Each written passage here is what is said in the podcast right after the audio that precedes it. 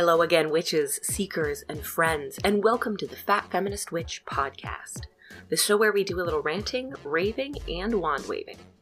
I'm your host, Paige Vanderbeck, and together we're going to explore magic and spirituality, social justice, the psychic realm, and truly modern witchcraft.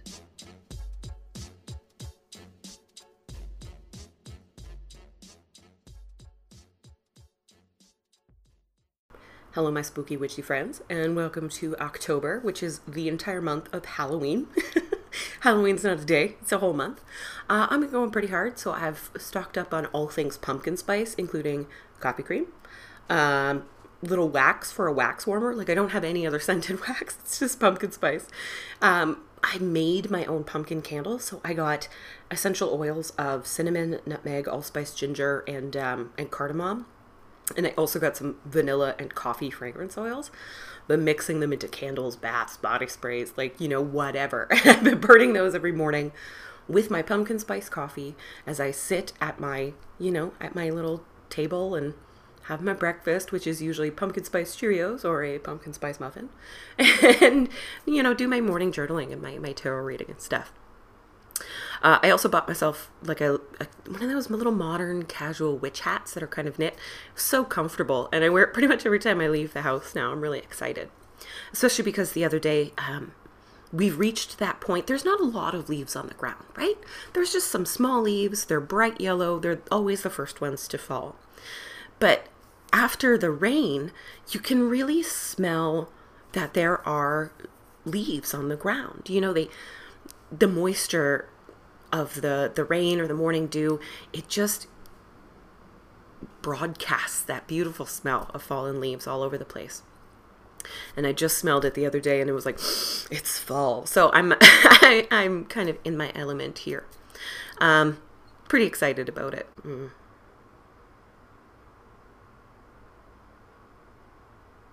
I've also gone pretty hard on the apples. I'm adding apples to everything, like my pancakes, my sandwiches. I made, you know, sauteed pork loin and apples and etc. So if I'm not even eating pumpkin spice, I'm essentially eating cinnamon-covered apples. I'm so into this season. So I am technically a bit of a Halloween-loving white girl cliche, but whatever. I can't keep my love of this season under wraps. I love living somewhere with four seasons. I love seeing the changes as we move through them. And, you know, I even love experiencing all the weather. Icy cold is certainly far from my favorite, but I can come up with a long list of things that I also love about winter. So I am a bit of a seasonal nerd, I guess you could say. I refuse. I refuse to apologize for it. So one of my favorite thing about fall, especially, is Halloween. Halloween, as a kid, you could tell Halloween was our family's favorite holiday. Like, my mom went all out for every holiday. She was just the holiday queen.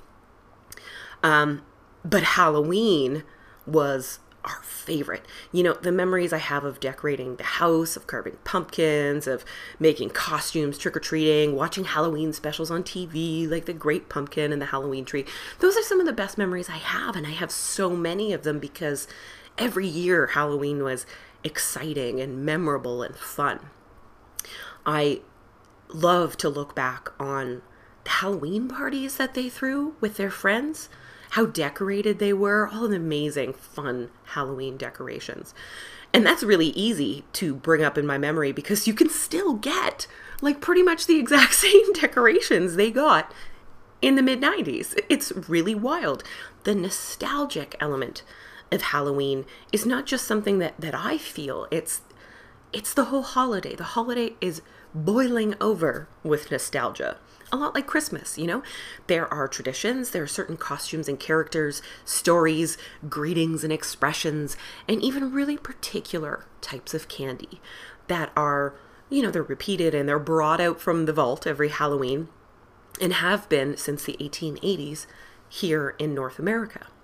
Though Halloween's deepest roots bring us back to, like, you know, pre-Christian Britain, the Druids and etc., Scotland and Ireland especially, most of the traditions that we celebrate at Halloween time are completely homegrown, and some of our most deeply felt Halloween traditions have only existed since the 1950s. Our North American version of Halloween, which is exactly what I'm obsessed with, right? This is not a worldwide celebration, which is wild because we're so inspired. Our Halloween is so inspired by death rituals and festivals and beliefs all over the world. And we have been working little bits of these things into our holiday forever. It really is a folk holiday, and the individual ways it's celebrated in different corners of North America reflect the people who live there and the way they see frivolity and even mortality. As a kid, the most important element of Halloween was, of course, the trick-or-treating. Ah, it's the best.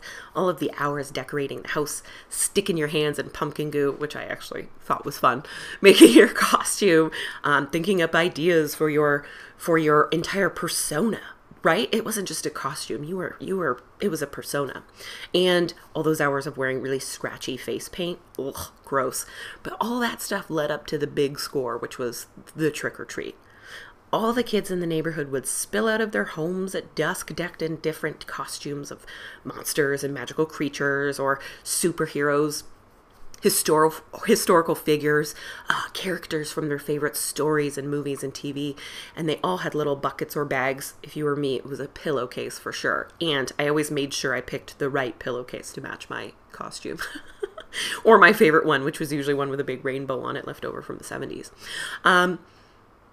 To go door to door. You know, you went door to door and you screamed out, trick or treat, and you get rewarded with a little handful of candy or chocolate. And it was so much fun. You know, fancy houses gave out full chocolate bars or even cans of pop. That's how you knew the people there were rich. But even the house that just gave out, like, you know, the cheap chalky candy, but put a pumpkin out and turned on the porch light, was flooded with a wave of gratitude, you know, as we all leapt off the porch on our way to the next house. Almost as exciting was going home with a humongous bag of candy and getting to sit down and haggle and barter with my little brother. After our parents checked the candy for open packaging, that could be a sign of poison or razor blades or narcotics that had menacingly been added to the candy, which was all an urban legend, by the way. I'm going to talk about that a little later. That was so much fun. You know, I remember just kind of sitting down and letting the tiredness wash over me as I picked through all the colorful candy wrappers.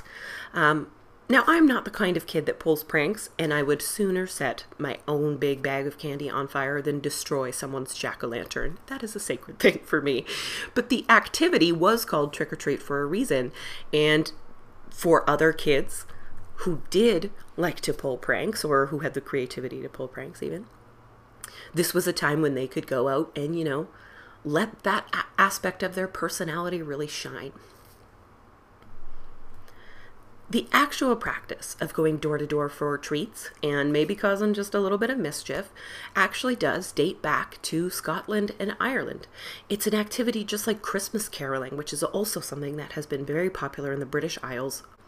Since the Middle Ages in Britain, there has been this practice for certain holidays, going door to door and singing or performing a party trick, you know, as some kind of exchange for food or for hospitality, for laughs, for fun. It was a time when the entire community went out and did this or was at home making treats to share. It was done for all sorts of different holidays, for a lot of different reasons in a lot of different ways.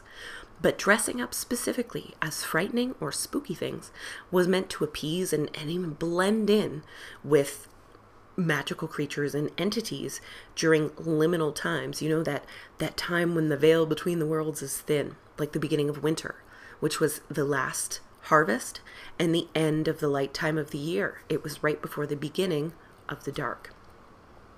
This practice was called souling and later guising, you know, because of the disguises people would wear. Guising and Halloween came together officially in the 16th century in Scotland, as far as we know, complete with tongue-in-cheek threats to make mischief if they don't get the good treats. Though there was rarely any actual violence or property damage done, it wasn't a big deal, right? But often the kids or the revelers, because this wasn't just a thing that kids did at first, they would have a joke or a song or like a scene from a play rehearsed. The British Isles, of course, are also where fairy stories originated, and many of these performances featured tales of mischievous fairies and pixies who needed to be appeased with treats, which really solidified Halloween's kind of troublemaker vibe. That's exactly why mischief is so common at Halloween. It's a fairy thing. I told you guys fairies were scary. So the activity of guising came to Canada and the U.S. with colonization, of course. But it didn't start right away. When large numbers of people from Ireland were displaced by the potato famine, Halloween really started to take off here in North America. The very earliest record of any children on this continent guising in the Scottish or Irish tradition is 1911 in, get this, Kingston, Ontario, Canada. Absolutely amazing. Canadians were the first trick-or-treaters, and three provinces away, in 1927, the phrase trick or treat was first recorded in Blackie, Alberta, which is right outside of Calgary. Yeah, that's right. Canadian kids are the pioneers of tricks and treats. That is our thing. It is a true Canadian invention. So the first American trick-or-treaters are recorded in 1932, though there was some guising recorded earlier than that in Chicago, which is also not very far from here. And where we also have quite a few immigrants, specifically from the British Isles. When I was in high school, I learned that Halloween was a mostly North American thing. And I learned this from a few different European exchange students who all got to experience trick-or-treating for the very first time at like 14, 15, and even one at 16. And when, you know, people were like, aren't you guys a little old? And we told them that it was their very first Halloween trick-or-treating. People got so excited to be a part of it. I always thought that was really cute. Even in England, Ireland, and Scotland, where most of our ancient Halloween roots and Samhain come from, trick-or-treating wasn't really something kids did on Halloween. And if they did, they had their own greetings. You know, they had their own things to say at the door. I'm excited to learn that the practice has gotten more commonplace all around the British Isles, and our lovely Canadian Halloween threat has even picked up in popularity in the last 20 years, which I thought was very, very cool. It reminds me a little of how holidays change. You know what I mean? St. Patrick's Day, the whole kiss me, I'm Irish, lots of drinking, green and glitter. None of that was really an Irish people in Ireland creation. That was Irish people in North American creation. But it has become more popular in Ireland in recent years because of our wild celebrations, right? It's interesting how holidays change so much in coming across the ocean, and how that even affects how the holidays are practiced in their native land. I think it's really interesting. Let's get back to Halloween mischief. Nowhere in North America did Halloween mischief quite like Detroit, Michigan. From the late 60s to the 1990s, October 30th, the night before Halloween, was Devil's Night in Detroit, and here in Windsor since we're so close. Devil's Night was the time when older kids who couldn't drink but also couldn't trick-or-treat could pull pranks. So they did stuff like egging houses, toilet papering trees, smashing pumpkins, petty things like that.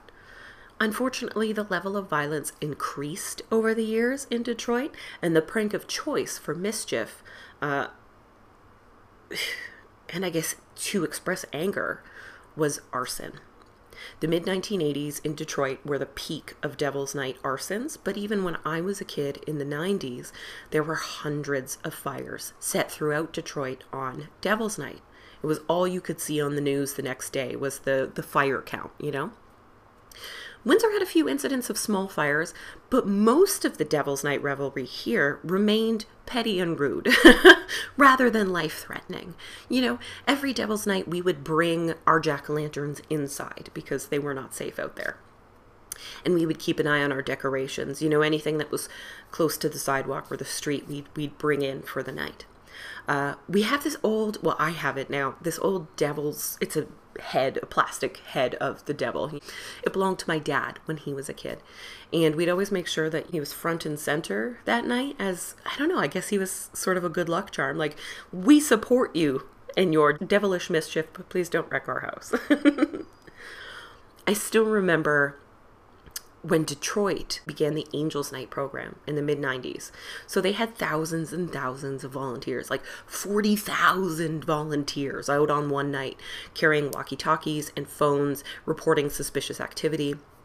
They had tons of people volunteer for the fire department, specifically for Angels Nights. The fire department and the police could not handle the number of fires that were set in Detroit every single year. So the number of Devil's Night fires in Detroit went from, oh man, like at one time there was like 800 in a single night. Now it's less than 10. The city also puts money into things like Halloween block parties and events to keep people on the streets and busy and having fun. You know, there's not time to really set fires when there's something more fun going on. So the petty crimes version of Devil's Night was popular in other parts of the US and in Canada, but it was often done right on Halloween and often in retaliation for having the porch light off. If you don't want to give out candy on Halloween here in North America, what you do is turn off your porch light and keep your door closed. That lets everybody know that you're not interested in participating. Back in the day, you also had to decorate your house, but that is becoming a little less common these days. Any houses that refused to give out candy with their porch light off were fair game, and they got egged or toilet papered or what have you. In retaliation, many adults giving out candy refused to produce the goods if those little goblins at the door weren't wearing a costume. You know, no costume, no candy. This was a popular mantra for diehard trick-or-treat purists. And don't even try to get away with not saying trick-or-treat at the top of your lungs. Like, you gotta scream it. I personally will give anyone candy.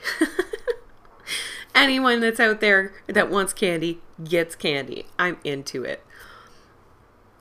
But when I see something like homemade costumes, oh my God, I feel like, you know, the Grinch, my little heart grows 3 sizes inside that little like measuring device. That's me. I remember a particular Halloween a few years back. My neighborhood had recently become home to a lot of Muslim and Southeast Asian families who were new to Canada. It was so cool. So their little ones had never been trick-or-treating before and had just learned about it in school or from their friends or something. So when I opened the door that night, I didn't actually hear a lot of, you know, trick-or-treats. But what I did see was a bunch of adorable tiny children in homemade costumes trick-or-treating for the very first time. And it was amazing. Like, I'll never forget it. These were old school costumes. I'm talking, you know, paper plate masks, towels or blankets tied around their neck as superhero capes, you know, maybe a fancy dress, and they used cardboard to make a little princess hat. One kid had a dragon mask and he was just wearing all green clothes. I gave those kids so much candy, just heaps and heaps of candy. A lot of those kids were quiet at first, right? They're new, they're nervous. But eventually you could see these cute little kids giggling and running around all over the place. Just like every other kid. Kids are the same. Give them a minute and kids all get excited about things kind of the same way. And all the parents got to meet each other and kind of bond over how cute all their little, you know, monsters and stuff were. I always remember that because that was the true spirit of Halloween right there. So if you don't hear trick-or-treat at the top of the lungs, if those costumes don't look legit right away, just give it a minute. Everyone who comes to the door is there for the same reason, to celebrate Halloween. So those are the tricks. What about the treats? This is another way Halloween and trick-or-treating has changed and evolved over the years. These days, the treats our revelers receive from their neighbors are mass-produced and pre-wrapped, but this was not always the case. Originally, guising or soling earned you bread, fruit, a nut, whole plate of food if someone was rich. That was the full-size candy bars and can of pop of the day. but you got snacks, just natural foods. In the 20th century, many trick-or-treaters received homemade treats, like Halloween-shaped cookies and popcorn balls were super popular, caramel and candy apples, and then, of course, some mass-produced staples like Hershey's chocolate, Mars bars, candy corn, or Kerr's chocolate kisses, if you were here in Canada. Those all came out pre-1950 and were already a part of North American snacking. In the 1970s, word began to spread that Halloween treats full of poison, razor blades, and broken glass had been found seemingly in every small town in North America, apparently. Just overnight, this was a thing. And parents began checking candy bags and throwing out, like, opened or unwrapped treats if they were commercially made. But also the homemade ones that the neighbors had made. That is so sad to me to imagine, you know, the first few years when people were still making little ghost-shaped cookies or something and all the kids had to throw them out. It bums me up to think about it. Fortunately, the whole poison candy thing is a wild urban legend, but the switch to mass-produced candy was complete by the time we all learned that. Weirdly, poison candy myths are not actually specific to Halloween or to this century. This is a super weird trend that began during the Industrial Revolution. It was the beginning of automation and, you know, people were distrustful of foods and treats and stuff made in factories or especially using cheap sugar alternatives like corn syrup. People were very afraid of that at the beginning. And even originally, there was copper and lead in industrial kitchens all over the place. But even with that, candy was never proved to actually be poisoning any large swaths of children or anything like that. But unfortunately, there are scary people everywhere. And there have been a few instances of Halloween candy being tampered with. The first instance that we know of is in 1959. A dentist in California, who was such a jerk, gave out candy-coated laxatives for Halloween. I'm laughing, but that's awful. That's just so not a nice thing to do. And he was charged. He was charged with illegal dispensing of drugs and, like, reckless behavior. In 1964, a Halloween humbug gave out inedible junk to kids that she deemed too old to trick or treat. She gave out like poison ant traps and steel wool and stuff like that. No one died or got sick because it was very obvious they were not to be eaten, but she did get charged with endangering children because you never know. Interestingly, all the talk about tainted candy actually inspired a lot of kids to act this out, and they would make really messed up looking sewing pin-filled Tootsie Rolls and claimed they received it in their Halloween bags. Kids are really what kept this urban legend going, even more so than terrified parents. Spooky stories about dangerous candy can still be heard on North American playgrounds all the time. That makes me laugh. It's a little bit like, well, it's an urban legend, right? It's a little bit like the story of the hook hanging on the car door or the call coming from inside the house. Canadian trick-or-treaters had their own horrible candy to deal with, and that is Kerr's Halloween Kisses. This is a piece of molasses-based toffee that literally just tastes like chewy molasses.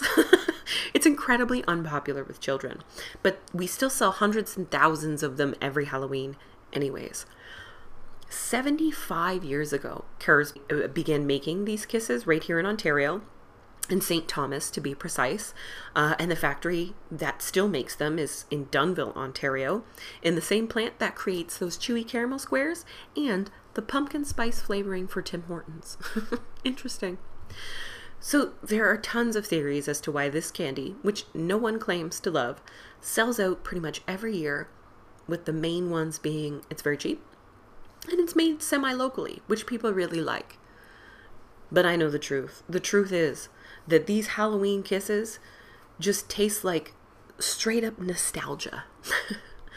Every time I bite into one, or even just see the colorful orange and black wrappers, I'm instantly transported to my childhood kitchen, where I'm teasing my mother for enjoying the grossest candy ever. Of course, as soon as I was old enough to buy Halloween candy, they became the first thing I bought every year, and I assure you, I eat them.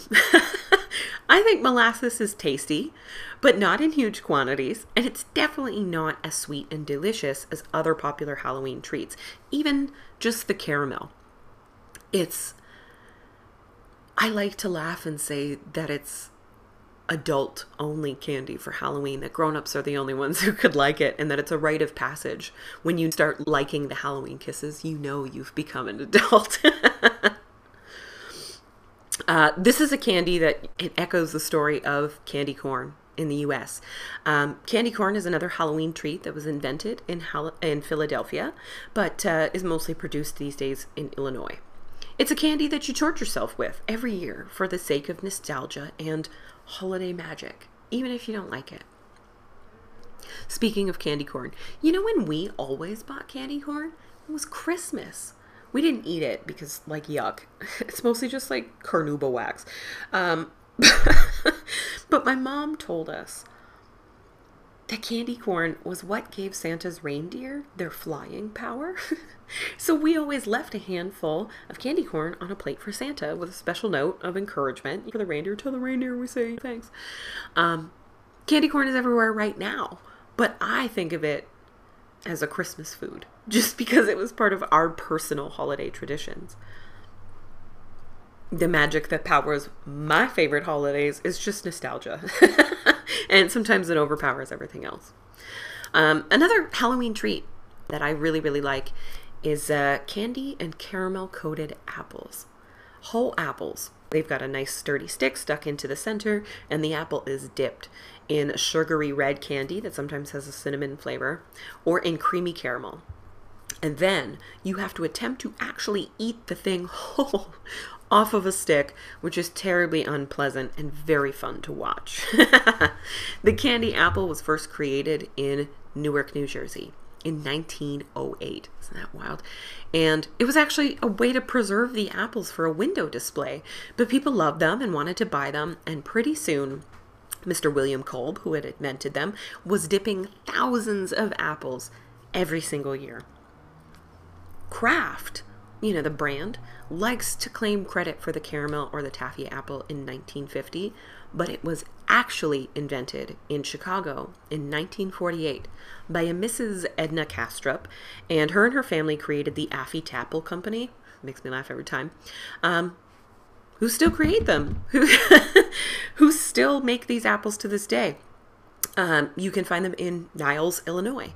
So they make really fancy caramel apples. Sometimes you can get nuts or chocolate or icing or sprinkles added to the caramel.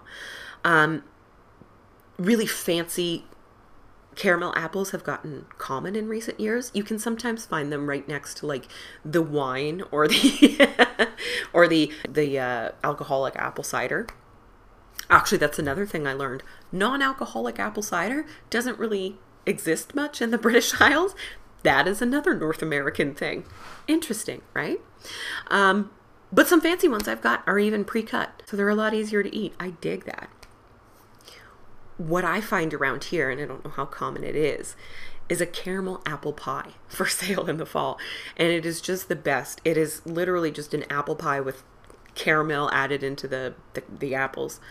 And it's so delicious, and it's a lot easier to eat than an entire caramel apple off of a stick. Not everyone loves or even understands the magic of trick-or-treating. Naturally, the implied threat rubs some folk the wrong way.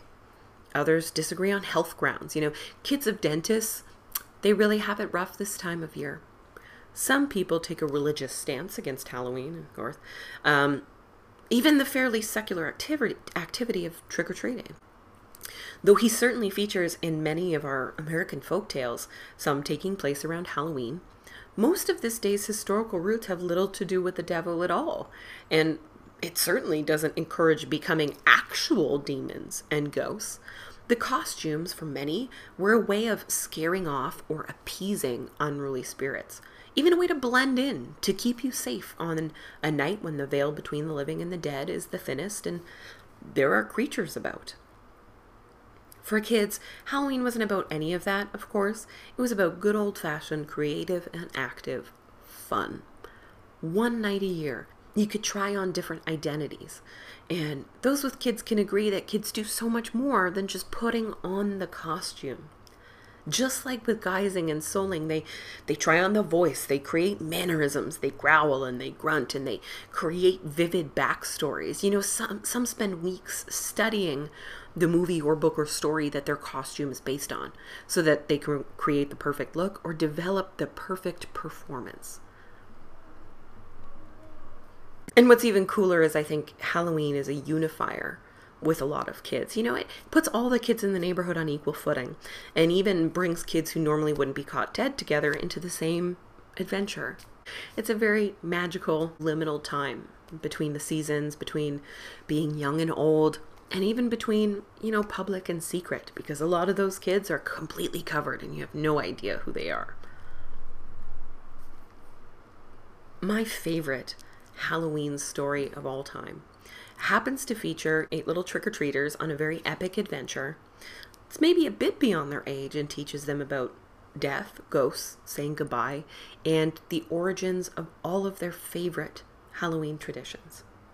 The Halloween Tree by Ray Bradbury and its made-for-TV Hanna-Barbera Halloween special is really what made me fall in love with Halloween just beyond my own backyard and into the wide world.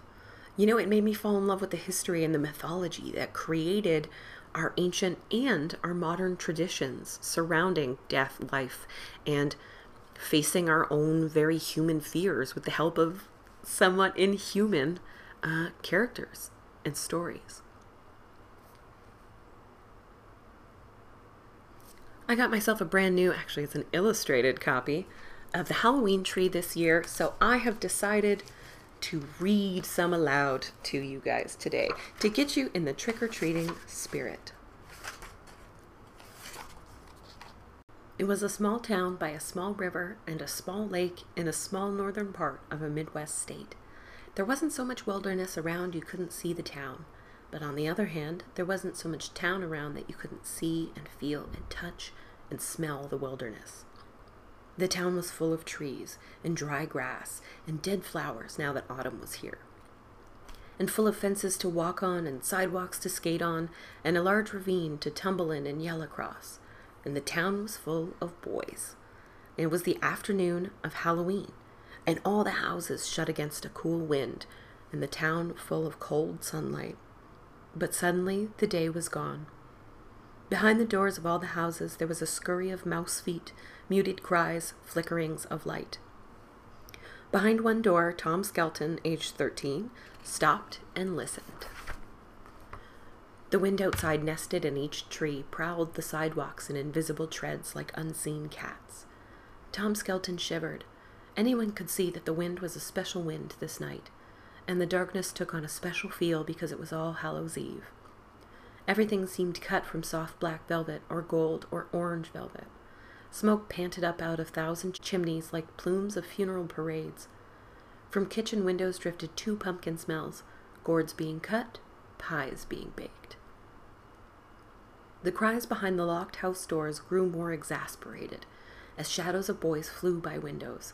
Half-dressed boys, grease paint on their cheeks, here a hunchback, there a medium-sized giant. Attics were still being rummaged, old locks broken, old steamer chests disemboweled for costumes. Tom Skelton put on his bones. He grinned at the spinal cord, the rib cage, the kneecaps, stitched white on black cotton. Lucky, he thought. What a name you got. Tom Skelton. Great for Halloween. Everyone calls you Skeleton. So what do you wear? Bones. Wham! 8 front doors banging shut. 8 boys made a series of beautiful leaps over flower pots, rails, dead ferns, bushes, landing on their own dry-starched front lawns. Galloping, rushing, they seized a final sheet, adjusted a last mask, tugged at strange mushroom caps or wigs, shouting at the way the wind took them along, helped their running. glad of the wind, or cursing boy curses as masks fell off or hung sideways or stuffed up their noses with a muslin smell like a dog's hot breath, or just letting the sheer exhilaration of being alive and out on this night pull their lungs and shape their throats into a yell and a yell and a yell. 8 boys collided at one intersection. "Here I am, witch, ape-man, skeleton," said Tom, hilarious inside his bones. "Gargoyle, beggar, Mr. Death himself." Bang! They shook back from their concussions, all fouled and tangled under a street corner light. Their swaying electric lamp belled in the wind like a cathedral bell. The bricks of the street became planks of a drunken ship, all tilted and foundered with dark and light. Behind each mask was a boy. "Who's that?" Tom Skelton pointed. "Won't tell. It's a secret," cried the witch, disguising his voice. Everyone laughed. "Who's that?" "Mummy," cried the boy inside the ancient yellow wrappings like an immense cigar stalking the night streets. "And who's—" "No time," said someone hidden behind yet another mystery of muslin and paint. "It's trick or treat." "Yeah."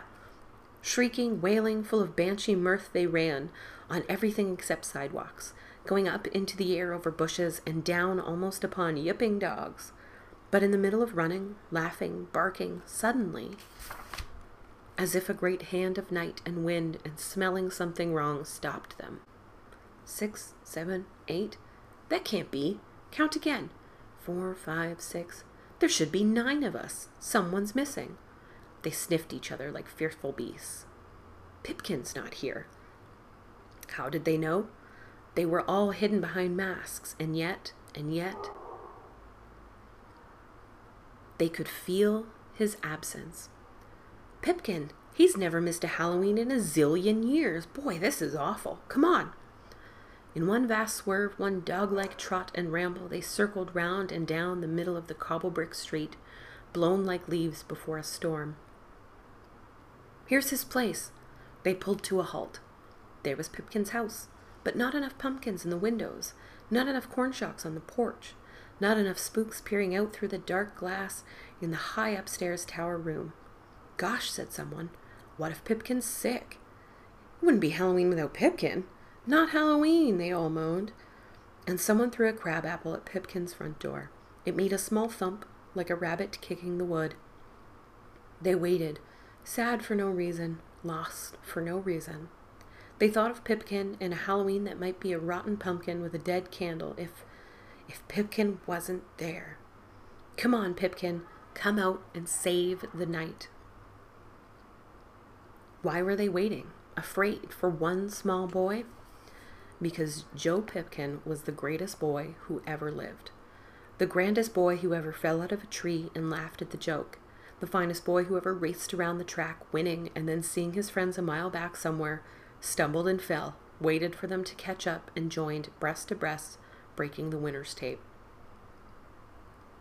The jolliest boy who ever hunted out all the haunted houses in town, which are hard to find, and came back to report on them and take all the kids to ramble through the basements and scramble up the ivy outside bricks and shout down the chimneys and make water off the roofs, hooting and chimpanzee dancing and ape bellowing. The day Joe Pipkin was born, all the Orange Crush and Knee-High soda bottles in the world fizzed over, and joyful bees swarmed countrysides to sting maiden ladies. On his birthdays, the lake pulled out from the shore in midsummer and ran back with a tidal wave of boys, a big leap of bodies, and a down crash of laughs. Dawns, lying in bed, you heard a bird peck at the window. Pipkin. You stuck your head out into the snow-water, clear summer morning air. There in the dew on the lawn, rabbit prints showed where, just a moment ago, not a dozen rabbits, but one rabbit had circled and crisscrossed in a glory of life and exultation, bounding hedges, clipping ferns, tromping clover. It resembled the switchyards down at the rail depot. A million tracks in the grass, but no Pipkin. And here he rose up like a wild sunflower in the garden. His great round face burned with fresh sun. His eyes flashed Morse code signals. "Hurry up! It's almost over." "What?" "Today. Now. 6 a.m. Dive down. Well, let's wait in it." Or, "This summer. Before you know it, bang, it's gone. Real quick." And he sank away in sunflowers to come up all onions. Pipkin, oh dear Pipkin, finest and loveliest of boys, How he ran so fast, no one knew. His tennis shoes were ancient. They were colored green of forest jogged through, brown from old harvest trudges through a September year back, tar-stained from sprints along the docks and beaches where the coal barges came in, yellow from careless dogs, splinter-filled from climbing wood fences. His clothes were scarecrow clothes, worn by Pipkin's dogs all night, loaned to them for strolls through town, which chew marks along the cuffs and fall marks on the seat. His hair was a great hedgehog bristle of bright brown blonde daggers sticking in all directions. His ears pure peach fuzz. His hands mittened with dust and the good smell of Airedales and peppermint and stolen peaches from the far country orchards. Pipkin, an assemblage of speeds, smells, textures, a cross-section of all the boys who ever ran, fell, got up, and ran again. No one in all the years had ever seen him sitting still. He was hard to remember in school, in one seat, for 1 hour. He was the last into the schoolhouse, and the first exploded out when the bell ended the day. Pipkin, sweet Pipkin, who yodeled and played the kazoo, and hated girls more than all the other boys in the gang combined. Pipkin, whose arm around your shoulder and secret whisper of great doings this day protected you from the world. Pipkin. God got up early just to see Pipkin come out of the house, like one of those people on a weather clock, and the weather was always fine where Pipkin was. He stood in front of his house. Any moment now that door would open wide. Pipkin would jump out in a blast of fire and smoke, and Halloween would really begin. "Come on, Joe." "Oh, Pipkin," they whispered. "Come on." The front door opened. Pipkin stepped out. Not flew, not banged, not exploded. Stepped out. And came down the walk to meet his friends. Not running. Not wearing a mask. No mask. But moving along like an old man almost. "Pipkin," they shouted, to scare away their uneasiness. "Hi, gang," said Pipkin. His face was pale. He tried to smile, but his eyes looked funny. He was holding his right side with one hand, as if he had a boil there. They all looked at his hand. He took his hand away from his side. "Well," he said with faint enthusiasm, "we ready to go?" "Yeah, but you don't look ready," said Tom. "Are you sick?" "On Halloween?" said Pipkin. "Are you kidding? Where's your costume?" "You go ahead. I'll catch up." "No, Pipkin, we'll wait for you to—" "Go on," said Pipkin, saying it slowly. His face deathly pale now. His hand was back at his side. "You got a stomach ache?" asked Tom. "Have you told your folks?" No, I can't. They'd—" Tears burst from Pipkin's eyes. "It's nothing, I tell you. Look, go straight on toward the ravine. Head for the house, okay? The place of the haunts, yeah? Meet you there. You swear?" "I swear. Wait till you see my costume." The boys began to back off. On the way, they touched his elbow or knocked him gently in the chest or ran their knuckles along his chin in a fake fight. "Okay, Pipkin, as long as you're sure." "I'm sure." He took his hand away from his side, his face colored for a moment as if the pain were gone. "On your marks, get set, go." When Joe Pipkin said go, they went. They ran. They ran backward halfway down the block so they could see Pipkin standing there waving at them. "Hurry up, Pipkin. I'll catch you," he shouted, a long way off. The night swallowed him. They ran. When they looked back again, he was gone. They banged doors, they shouted trick-or-treat, and their brown paper bags began to fill with incredible sweets. They galloped with their teeth glued shut with pink gum. They ran with red wax lips bedazzling their faces. But all the people who met them at doors looked like candy factory duplicates of their own mothers and fathers. It was like never leaving home. Too much kindness flashed from every window and every portal. What they wanted was to hear dragons belch in basements and banged castle doors. And so, still looking back for Pipkin, they reached the edge of town and the place where civilization fell away in darkness. The ravine.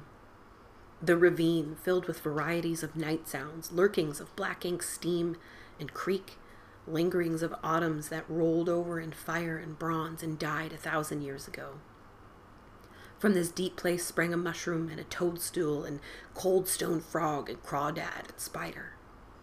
There was a long tunnel down there under the earth in which poisoned waters dripped and the echoes never ceased calling, "Come, come, come. And if you do, you'll stay forever, forever."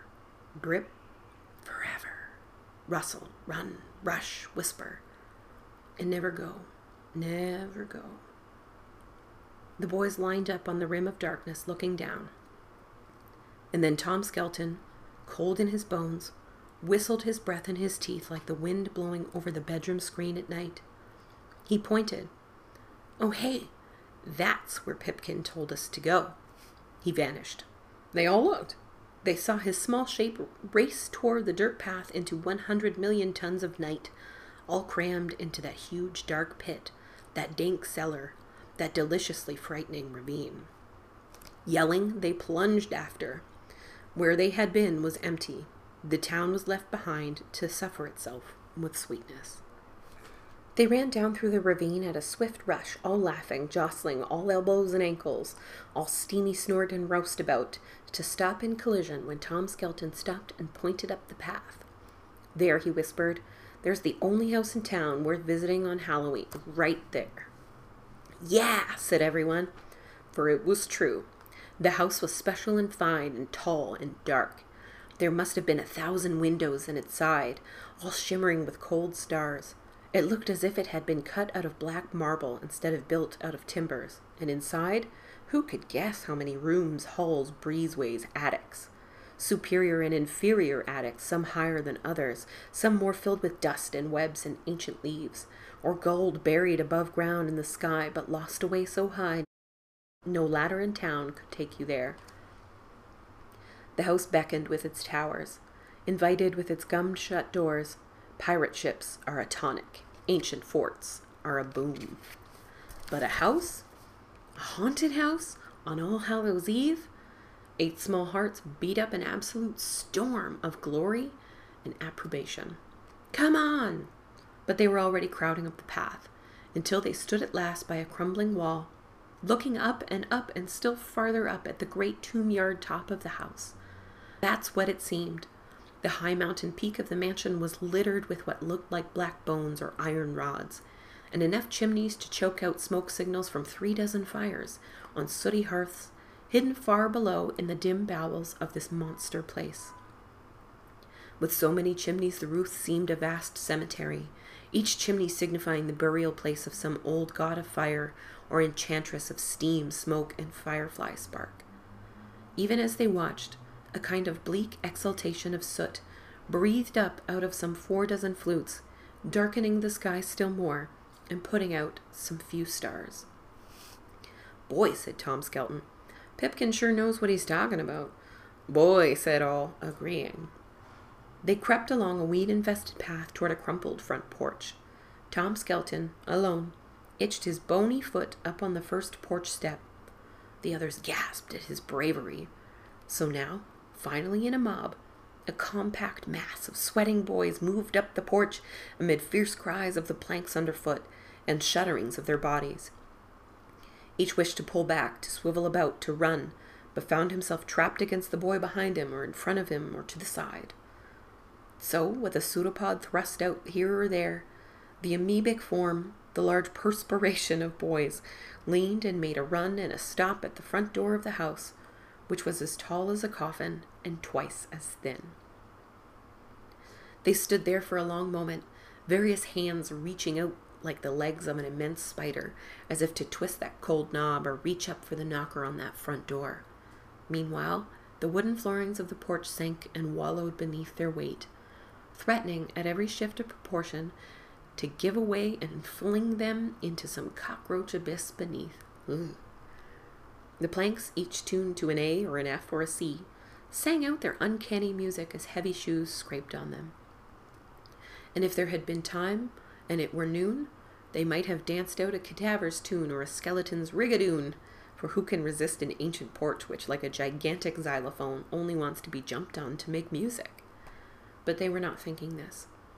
Henry Hank Smith, for that's who it was, hidden behind his black witch's costume, cried, "Look!" and all looked at the knocker on the door. Tom's hand trembled out to touch it. It's a Marley knocker. What? You know, Scrooge and Marley? A Christmas Carol, whispered Tom. And indeed the face that made up the knocker on the door was the face of a man with a dead toothache. His jaw bandaged, his hair askew, his teeth prolapsed, his eyes wild. dead as a doornail Marley, friend to Scrooge, inhabitor of lands beyond the grave, doomed to wander this earth forever until... Knock, said Henry Hank. Tom Skelton took hold of old Marley's cold and grisly jaw, lifted it, and let it fall. All jumped at the concussion. The entire house shook, its bones ground together. Shades snapped furled up so that windows blinked wide their ghastly eyes. Tom Skelton cat-leapt onto the porch rail, staring up. On the rooftop, weird weathercock spun. Two-headed roosters whirled in the sneezed wind. A gargoyle on the western rim of the house erupted, twin snorts of rain-funneled dust. And down the long, snaking, serpentine rainspouts of the house, after the sneeze had died and the weathercock ceased spinning, vagrant wisps of autumn leaf and cobweb fell gusting out onto the dark grass. Tom whirled to look at the faintly shuddering windows. Moonlit reflections trembled in the glass like schools of disturbed silver minnows. Then the front door gave a shake, a twist of its knob, a grimace of its Marley knocker, and flung itself wide. The wind made by the suddenly opening door almost knocked the boys off the porch. They seized one another's elbows, yelling. Then the darkness within the house inhaled. A wind sucked through the gaping door. It pulled at the boys, dragging them across the porch. They had to lean back so as not to be snatched into the deep, dark hall. They struggled, shouted, clutched the porch rails, but then the wind ceased. Darkness moved within darkness. Inside the house, a long way off, someone was walking toward the door. Whoever it was must have been dressed all in black, for they could see nothing but a pale white face drifting on the air. An evil smile came and hung in the doorway before them. Behind the smile, the tall man hid in shadow. They could see his eyes now, small pinpoints of green fire and little charred pits of sockets looking out at them. "Well," said Tom, trick or treat?" "Trick," said the smile in the dark. "Treat?"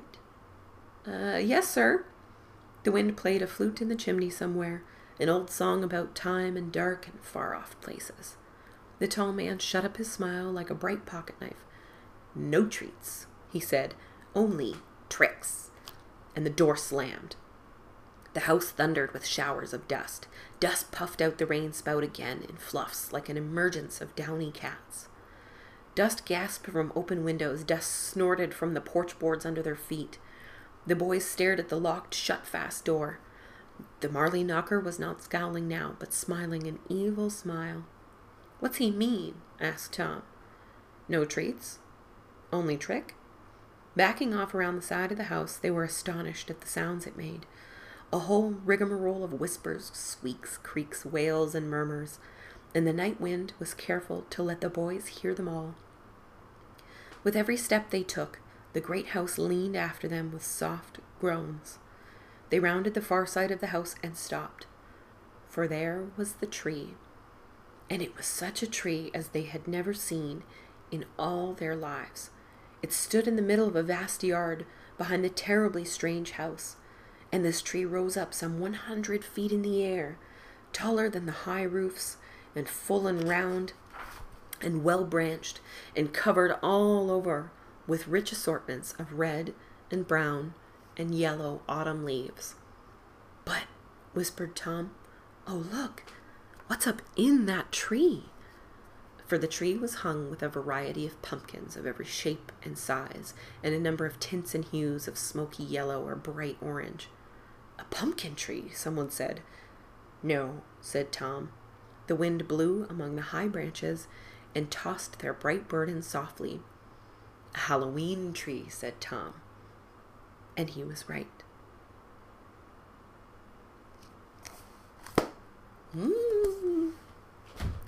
So those are the first few chapters of The Halloween Tree by Ray Bradbury. One of my favorite authors, especially around Halloween time. He also wrote Something Wicked This Way Comes, about a scary carnival. And the movie featured Pam Grier, which was lovely. And October Country, which you guys might also enjoy this time of year. The illustrated version I got is Illustrations by Griz Grimly. It's very cute. Very cute. So that is my favorite Halloween story. And those boys do end up trick-or-treating. They don't stay in town. And they don't stay in their own time either. They learn quite a bit. Maybe I will read more of the story in some of our future Halloween episodes, but for now I must bid you all a wonderful good night. Thank you so much for joining me today on the Fat Feminist Witch Podcast for this lovely episode on Halloween and trick-or-treating. I hope you guys all enjoy your spooky season, and don't worry, this is not the last Halloween episode of the year. I'm working on something very, very special to come out a few days before Halloween about a different facet of Halloween lore and entertainment that I think many of you probably really enjoy. So tune in for that. In the meantime, I hope you have a fantastic spooky season, a wonderful weekend. I hope you enjoy, like I am, some nice warm tea on a maybe chilly day, thinking of ghost stories and smelling the dead leaves. It's a beautiful time of year, and I hope you guys really get to enjoy it. If you want to find out more about me or the Fat Feminist Witch Podcast, you can check out my website at thefatfeministwitch.com. You can also read my books, Green Witchcraft, the Grimoire Journal, and my newest book, Witchcraft for Emotional Wisdom, are all out anywhere that you buy your favorite witchy books. Green Witchcraft is about exploring the natural world through magic. The Grimoire Journal is a workbook to help you create your own spells and rituals. And Witchcraft for Emotional Wisdom is kind of a personal book about healing from emotional pain and trauma and, helping yourself be a little bit more happy through the use of magic. So you can find all of those, and if you go to my website, you can find links to get them in both Canada and the US. Want to buy some Fat Feminist Witch swag? You can do that at my Tee Public store, which you can find the link for in the description to this podcast. I've got great t-shirts and tote bags and even small things like pillows and notebooks with Fat Feminist Witch artwork and logo, as well as new designs that I'm coming up with all the time. Most recently, I made some very fun fall and Halloween designs specifically for all of you fellow Halloween witches out there. For all of the book-loving witches out there, check out my Patreon, patreon.com/thefatfeministwitch, where you can join our monthly book club. We get together every month and read new witchy books that are coming out with live meetups, fun discussions about the topics in the book, and even some, spells and rituals that we all do together. You can find all of these links to find me in the description of the show or on my website.